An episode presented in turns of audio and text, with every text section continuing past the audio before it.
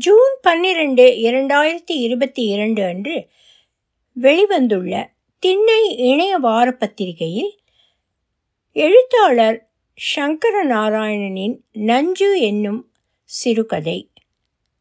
ஒளிவடிவம் Saraswati Thiagarajan Boston. அவர் வேண்டாம் அவன்தான். வயசு முப்பது தாண்டியானாலும் இன்னும் கல்யாணம் ஆகவில்லை.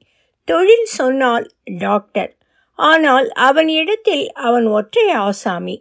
தானே போய் ஸ்டவ் பற்ற வைத்து சிரிஞ்சுக்கு வெந்நீர் சூடு பண்ணி நோயாளியை சோதித்து பார்த்துவிட்டு மருந்துகள் எழுதி லெட்டர் பேட் இல்லை ரப்பர் ஸ்டாம்ப் தான் தானே போய் எடுத்து வந்து தருவான். மருந்துக்கும் சேர்த்து பணம் பெற்றுக்கொள்வான் உங்களுக்கு மருந்தகம் வரை போகிற வேலை மிச்சம்தானே பல்துறை வித்தகனாக அவன் இருந்தாலும் முதல் பார்வைக்கு அவனே கம்பவுண்டரா என்று கேட்டார்கள் வந்தவர்கள். அத்தனைக்கு மோசமில்லை என நினைத்தவர்கள் கூட அவனிடமே டாக்டர் இல்லையா? என்று கேட்டார்கள். பஞ்சாட்சரம் சுருங்கி பஞ்சு என ஆனான். அவன் பெயர் நஞ்சுண்டேஸ்வரன். அது சுருங்கி நஞ்சு என ஆகிவிட்டது. அவங்க வீட்டிலேயே அவன் நஞ்சுதான்.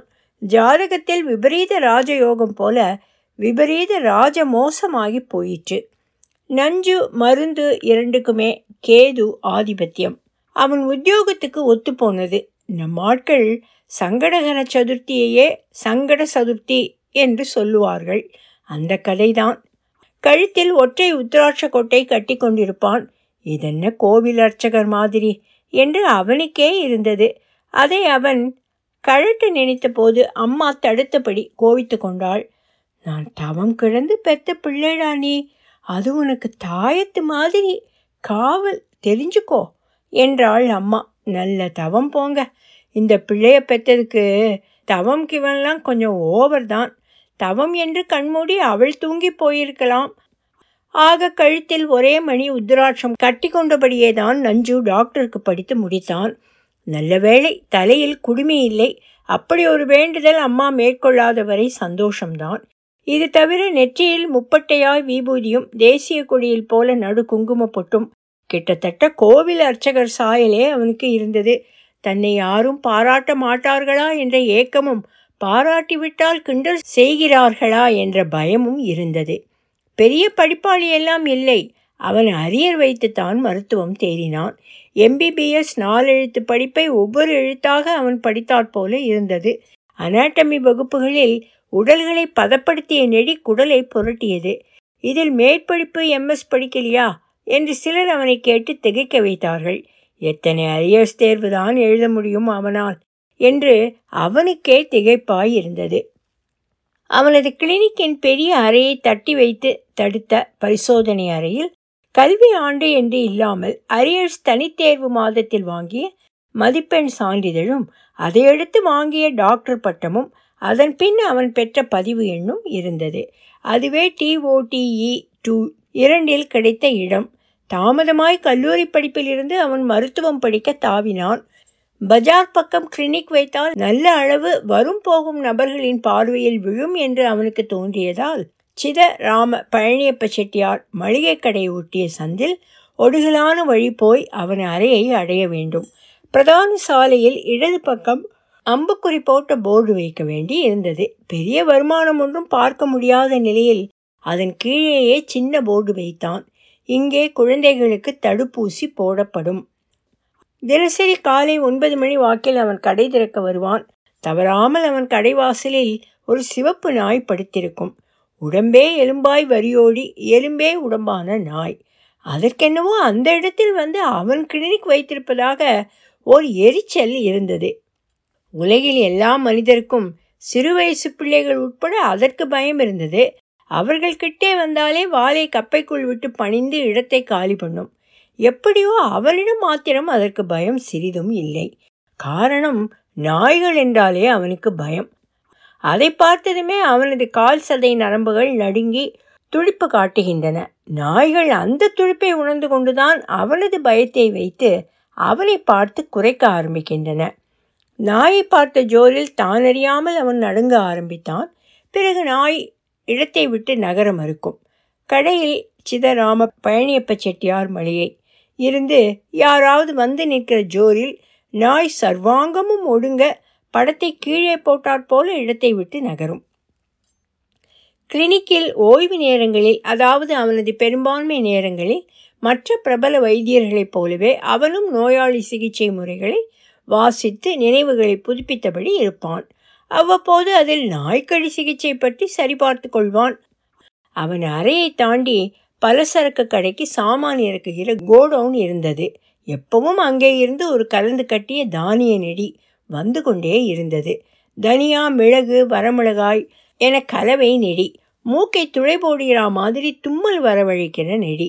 தானியங்களை வயதான பெண்மணி ஒருத்தி புச்சக் புச்சக் என்ற வினோத சத்தத்துடன் முரத்தில் புடைத்து கொண்டிருப்பாள். யாராவது நோயாளி வந்தால் பெரும்பாலும் வருவதில்லைதான் அவன் கேள்வி கேட்கும் போதும் வந்த நபர் பதில் சொல்லும் போதும் அந்த புக்சக் சத்தம் ஊடறுக்கும். உங்க பேர் என்ன? புக்சக் மணிகண்டன். புக்சக் என்ன வயசு? புக்சக் இருபத்தி புக்சக் மூணு. நாக்கு நீட்டுங்க. புக்சக் தவிர ஒரு ஹச். அது என்ன? தும்மல். குழந்தைகள் தடுப்பூசி என்றால் அதற்கு ஒரு காலக்கிரமம் இருக்கிறது. குழந்தை பிறந்த இத்தனாம் மாதத்தில் இந்த தடுப்பூசி இத்தனை மாத குழந்தை இத்தனை எடை இருக்க வேண்டும். எல்லாம் விவரமாக குறிக்க தனியாக அச்சடித்த கார்டு உண்டு. தனியே அதற்கு இரண்டு ரூபாய் கட்டணம் வாங்குவான்.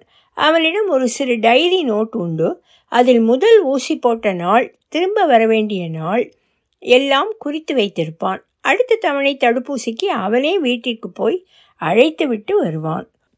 ஒடுகலான சந்தாக இருந்தது அந்த இடம். தவிரவும் பஜார் பக்கம் என்று பார்த்தானே ஒழிய அது ஒரு மருத்துவம் பார்க்க என அமைந்த இடமே அல்ல. இந்த இடத்தை அவன் காலி பண்ணினால் சிதராம பழனியப்ப செட்டியார் இந்த இடத்தையும் சேர்த்து ஸ்வீகரித்து கொள்ள சித்தமாய் இருந்தார் பேஷண்ட்டுகள் வந்தால் உட்கார என்று நாலந்து நாற்காலிகள் போடக்கூட அங்கே இடம் கிடையாது. லுங்கி கட்டினாற் போல இடுப்பு உயரம் நீலக்கலரும் கலரும் மீதி உயரம் வெண்மையுமாய் ஒரு பெயிண்ட் அலங்காரம். வெளியே இன்னொரு போர்டு இருந்தது. அவன் பெயர் போட்டு மருத்துவர் என்ற ப்ளஸ் குறியும் போட்டு இன்ட்டு குறி போட்டு விடக்கூடாது. பார்வை நேரம் என்று போட்டிருந்தாலும் அவன் அதை கண்டுகொள்வது இல்லை. காலை ஒன்பது மணிக்கு திறந்து வைத்தால் மதியம் ஒரு அரையவர் ஒன்று ஒன்றரை சாப்பிட என்று போய் வருவான். பிறகு திரும்ப வந்தால் இரவு பத்து வரை கூட இருப்பான். தூக்கம் வருகிற வரை. அப்படி அவசர கேஸ் வந்தால் மளிகை கடை ஆள் யாராவது தேடி வீட்டுக்கு வரலாம் என்று சொல்லி வைத்திருந்தான். இது நாள் வரை இந்த பத்து வருடத்தில் அவசர கேஸ் என்று எதுவும் வரவில்லை. ஆனால் மிக அவசரம் என்று நோயாளியை அந்த சந்துக்குள் சொருக முடியாதவர்கள் நிறைய இருக்கலாம் என அவனுக்கே தோன்றியதால் அவனை வீட்டுக்கே அழைத்து கூட்டி போய் நோயாளியை காட்டினார்கள். ஒரு கால் வந்திருக்கு. போயிட்டு வந்துடுறேன். பேஷண்ட் யாராவது வந்தா இருக்க சொல்லுங்க. கதவு திறந்து தான் இருக்கு. என்பான் செட்டியாரிடம். போயிட்டு வா தம்பி ஆறி வரப்போறா என்பார் செட்டியார். பிஸியான டாக்டர்கள் அவசரம் என்று யாராவது அழைத்தால் பேசாம பேஷண்ட்டை இங்கே கூட்டியாந்துருங்க என்பார்கள். இவன் உடனே கிளம்பி அவர்களை அவர்களது மூலஸ்தானத்துக்கே போய் சந்தித்தான். நோயாளியை சந்திக்க என ஒரு சிறு மெத்தையுடனான பெஞ்ச் மேசை மாத்திரமே அவனிடம் இருந்தது. ஒரு ஆளை படுக்க வைத்து குளுக்கோஸ் ஏற்றக்கூட அங்கே வசதி கிடையாது. அவன் அம்மாவுக்கு இன்னும் இவனுக்கு கல்யாணமாகவில்லையே என்று இருந்தது. முதல்ல ஒரு நல்ல டாக்டர்னு பேர் எடுக்கணுமானா அப்புறம் கல்யாணம் என ஆரம்பத்தில் சொல்லி கொண்டிருந்தான். அது நடக்காதது போல இருந்தது.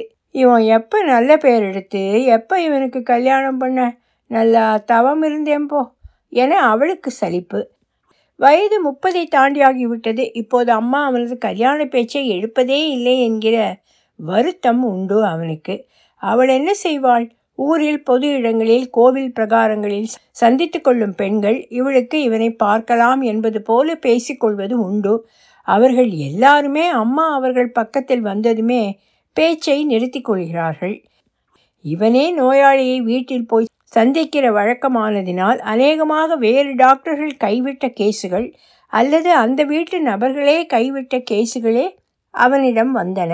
எப்பவும் வெளியே கிளம்ப தயார் ஆயத்தத்துடன் அவனிடம் ஒரு மெடிக்கல் கிட் பிரமிட் பையும் உள்ளே முதலுதவி உபகரணங்கள் டிஞ்சர் அயோடின் பஞ்சு ஒரு பேண்டேஜ் துணி கத்திரிக்கோல் சிரிஞ்சு சில அத்தியாவசிய மருந்துகள் மாத்திரைகள் இருந்தன. பெரும்பாலும் பாராசிட்டமால் போன்ற ஜுர மாத்திரைகள் ஊசி போட வேண்டியிருந்தால் அந்த வீட்டிலேயே வெந்நீர் போடச் சொல்லி சிரிஞ்சை சுத்தம் செய்து கொள்வான். வல்லவனுக்கு புல்லும் ஆயுதம் என அவன் அறிவான். அட அதெல்லாம் வல்லவனுக்குத்தானே என அறிய மாட்டான். பெரிய கேஸுகள் அவனிடம் வருவதே இல்லை. சில தற்கொலை முயற்சி கேஸுகள் எப்பவாவது வரும். அவன் பேரே நஞ்சுண்டேஸ்வரன். ஏன் சார் நீங்களே தற்கொலை முயற்சி பண்ணினீங்களா? என அவனிடமே சந்தேகம் கேட்பார்கள். பரீட்சை ரிசல்ட் வரும் நாட்களில் அவனும் தயாராக இருப்பான் விஷம் குடித்த கேசுகளுக்கு இனிமா கொடுத்து வாந்தி எடுக்க வைத்து குடலை சுத்தம் செய்து தூங்க பண்ணுவான். டாக்டர் நீங்கள் மட்டும் இல்லைன்னா என் பொண்ணு என கதரும் பெற்றோர் ஃபீஸ் சொன்னால் அவ்வளவா? என்று பேரம் பேசினார்கள். உலகத்திலேயே டாக்டர் கூலி என்று பேரம் பேசியது அவன் மாத்திரம்தான். இது தவிர வீட்டிலேயே செத்துப்போன கேசுகளுக்கு அவரிடம் டெத் சர்டிஃபிகேட் கேட்டு வந்தார்கள். அவன் இதுவரை பார்த்த வைத்தியத்தில் வாய்த்த வருமானத்தை விட இந்த சர்டிஃபிகேட் தந்து அதிக வருமானம் வந்தது அவனுக்கு. சான்றிதழை எழுதி வைத்துக்கொண்டு அவன் கேட்ட காசை பேரம் பேசாமல் தந்துவிட்டு போக வேண்டி இருந்தது. அதில் கராராய் இருந்தான். பேரம் கிடையாது. இது தவிர நாலஞ்சு கேஸுகள் ஆஸ்பத்திரி போக முடியாமலும் வசதி இல்லாமலும் ஊரில் இருந்தன. தினசரி பேஷண்ட்டை பார்த்துவிட்டு கிளினிக்கை மூடும்போது சிலரையும் மதிய இடைவேளையில் சிலரையும் அவன் சைக்கிளில் போய் பார்த்தான். சைக்கிளுக்கு காத்தடைக்க அவசர பஞ்சர் போட என அவனுக்கு சைக்கிள் கடையில் அக்கவுண்ட் இருந்தது. பார்த்து ஐயா கடை ரொம்ப நிற்குது நானும் பழைக்கணும் என்பான் சைக்கிள் கடைக்காரன். நான் டாக்டர். எல்லாரையும் பழைக்க வைக்கிறது தான் என் வேலை. கவலைப்படாத என்பான் நஞ்சு. இடுப்பில் முதுகில் அடிபட்டு நகர முடியாமல் படுக்கையோடு கிழக்கும் கிழட்டு கேசுகள் உண்டு. அவர்களை திருப்பி பவுடர் போட்டு டெட்டால் வாஷ் செய்ய வேண்டும். முதுகெல்லாம் கொத கொதவென்று இரத்த விளாரியாய் கிடக்கும். கெட்ட நாற்றம் வரும். சில உடம்புகளில் உள்ளே பள்ளமே கிடக்கும். அத்தனை சதையும் என்னதான் ஆயிற்று என்று இருக்கும். பஞ்சு வைத்து அந்த துவாரத்தை அடைத்து புண்ணை மூடி பேண்டேஜ் போட்டால் அதை போட தனி காசு. இரண்டு நாளில் புண் ஆறிவிட்டதா என்று அதை பிரிக்க தனி காசு. எவ்வளவு? என்று கேட்டுவிட்டு அவ்வளவா? என்பார்கள். பேரம் பேசுவார்கள். நீங்கள் தானே திரும்ப திரும்ப வரீங்க? பார்த்து வாங்குங்க. என்றபடியே கிழவனை பார்ப்பார்கள். இந்த ஆளும் சாக மாட்டேங்கிறான் என்பார்கள். நான் கைராசியான டாக்டர் என்பது போல சம்பந்தமில்லாமல் சொல்லி ஒரு தரம் வாங்கி கட்டி கொண்டான் இப்படி ஆளுகளை உசுரை காப்பாற்றி நீங்கள் எனக்கும் நல்லது செய்யலை நோயாளிக்கும் நல்லது செய்யலை என்று ஒருத்தர் அவனை பிடித்து கொண்டார் எனக்கும் நகைச்சுவைக்கும் ராசியே இல்லை என நினைத்து கொண்டான் அவன். அவனிடம் இப்படி வீட்டு விசிட் வைத்தியத்துக்கு என்று மாத அக்கவுண்ட் வைத்தவர்களும் உண்டு. அப்படி வரும்படிகளை வாங்கித்தான் அவன் சிதராம பழனியப்ப செட்டியாரின் கடன் அடைப்பான். சில நாட்கள் அவன் கிளினிக் போகாமல் வீட்டிலேயே இருந்துவிட நிறைய பேர் வந்து காத்திருப்பதாக கனவு வந்து உடனே விழித்து கொள்வான். அவனுக்கு பள்ளியில் பாடம் எடுத்த சௌமிய நாராயணன் ஹெட்மாஸ்டராக அவர் ரிட்டையர் ஆகி போன வருடம் இறந்து போனார். அவர் அம்மா இன்னும் இருந்தால் அவருக்கு ஒரே பெண். ஒரு மாதிரி அசடு அது கண் வேறு. அது நம்மை பார்த்தால் எங்கேயோ பார்க்கிற மாதிரி இருக்கும். எங்கேயோ பார்க்கிறாள் என்று நினைத்தால் நம்மைத்தான் பார்த்து கொண்டிருக்கும். சௌமிய நாராயணன் இருக்கும் வரை அவளை யார் தலையிலாவது கட்டிவிட நினைத்து முடியவில்லை. அவளை கட்டிக்கொள்பவன் தலையில்லாமல் குறைந்தபட்சம் தலையில் மூளை இல்லாமல் இருப்பான் என நினைத்து கொள்வான் நஞ்சு. சௌமியநாராயணன் இறந்தபோது அவனிடம்தான் இறப்பு சான்றிதழ் கேட்டு பேரம் பேசி வாங்கி போனார்கள். சார் என்பதால் ஒத்துக்கொள்ள வேண்டியதாயிற்று. வேறு யாருக்குமே பேரமெல்லாம் எடுபடாது. சாரின் சாவுக்கு அவன் போயிருந்தான். அவர் பெண் ராஜம் ஆம்பிளை குரலில் அழுததை பார்த்து பொம்பளைகளே முகத்தை குனிந்து கொண்டு சிரித்தார்கள். சாரின் அம்மா இப்போது படுத்த படுக்கை எங்கேயோ கால் இடறி விழுந்து மூளையில் எக்குத்தப்பான அடி. எப்பவும் தானறியாமல் ஏதாவது பிதிச்சு கொண்டு கிடந்தாள். திடீர் திடீரென்று காலமே அவளிடம் தடம் புரண்டு முன்பின் குழப்பியது. சௌமி உயிர் பிழைச்சதே பெரும்பாடா போச்சு என்பாள். திடீரென்று அவர் செத்துப்போயே ஒரு வருஷம் ஆச்சு. பொம்மநாட்டிக்கு என்ன இருந்தாலும் இம்புட்டு வாய் கூடாது. என்றாள் ஒரு தரம் யாரை சொல்கிறாள் தெரியவில்லை. அவளுக்கே அது பொருந்தும். பாட்டிக்கு உதவி என்று ராஜம்தான் கூடவே இருந்தது. நஞ்சு இரவு ஒன்பது மணிக்கு மேல் கிணிக்கை மூடிவிட்டு பாட்டியை பார்க்க வந்தால் பரபரப்புடன் எழுந்து நிற்பாள். அவளை நேருக்கு நேர் பார்க்கவே அவளுக்கு வெட்கம் பிடுங்கி தின்றது. இத்தனை பொறுமையா ஒரு வயசான மனுஷியை பார்த்து கொள்கிறாள் அவள். இதை போல பெண் அவனுக்கு எத்தனை வலைவீசி தேடினாலும் கிடைக்காது என அவளே தன்னை பற்றி நினைத்து கொண்டிருக்கலாம். அது அவனுக்கு தெரியாது. தெரிந்தால் அப்பவே தன் பாக்கெட்டில் டெத் சர்டிஃபிகேட் எழுதி வைத்துக்கொண்டு அவன் செத்து விடுவான். சில நாட்கள் பாட்டி எதுவும் நடவாத மாதிரி முழு தெளிவாகவும் இருப்பாள். எழுந்து உட்கார முடியாது. தலை கிர்ரினும் படுத்தபடி பேசுவாள். ஓ வயசு எனக்கு இருக்கும்போது இவளே உப்பிலின்னு ஒருத்தன். கோவில் மடப்பள்ளி சேவகம் அவனுக்கு மற்ற நேரம் நல்ல டீக்கா ட்ரெஸ் பண்ணிப்பன் அத்தர் போட்டுப்பன். ஒரு நாள் என்ன சின்னா என்று முடிக்கும் முன் பாட்டிக்கு பொக்கை வாய் நிறைய சிரிப்பு தொண்ணூறு வயசு கிழவே அவளுக்கு ஒரு காதல் இதை பற்றி இப்போது ஒரு வியாக்கியானம். அதற்கு இப்போ ஒரு சிரிப்பு வேறு. கோவில் மடப்பள்ளி பரிசாரகனுக்கு டாக்டர் எத்தனையோ மேல் என்றுதான் தோன்றியது ராஜத்துக்கு மற்றபடி பாட்டியின் கதை அவளுக்கு ரசிக்கவில்லை. நேற்றைக்கு கோவிலுக்கு போயிருந்தாள் ராஜம். அங்கே திடுதப்பென்று எதிரே பார்த்தால் யார் தெரியுமா? சுப்பலட்சுமி மாமி. யார் அது? நஞ்சுவோட அம்மாவாக்கும் வெட்கம் அப்படியே பிடுங்கி தின்றது. சுவாமியே பார்க்காமல் திரும்பி ஓடி வந்துவிட்டாள் ராஜம். பாட்டியின் நிலைமை பொழுதுக்கு ஒரு தினசாய் இருந்தது. ஒவ்வொரு நாளில் ஜுரம் ஆளையே நடக்கும். குளிருது குளிருது என்று இருக்கிற அத்தனை துணியையும் போட்டி கொண்டு கிடப்பாள். சாவு பயம் அவளுக்கு இருந்தது. இத்தனை வயதுக்கு பிறகு அதுவும் இத்தனை சிரமப்பட்டு உயிர் வாழ்ந்து என்ன செய்ய போகிறாள் தெரியவில்லை. ஆச்சு நம்ம ராஜத்தோட கல்யாணத்தை பார்த்துட்டா அது வரைக்கும் எனக்கு உசுர் இருந்தா போதுண்டி என்பாள். எட்டில் சனி அவள் ஜாதகத்தில் லேசில் உயிர் போகாது. அவள் சாகப் போவதும் இல்லை. ராஜத்துக்கு கல்யாணம் நடக்கப் போவதும் இல்லை என்று பேசிக்கொண்டார்கள் ஊரில். தினசரி என்று இல்லாமல் ஒரு நாள் விட்டு ஒரு நாள் வந்து பார்த்துவிட்டு போனான் நஞ்சு.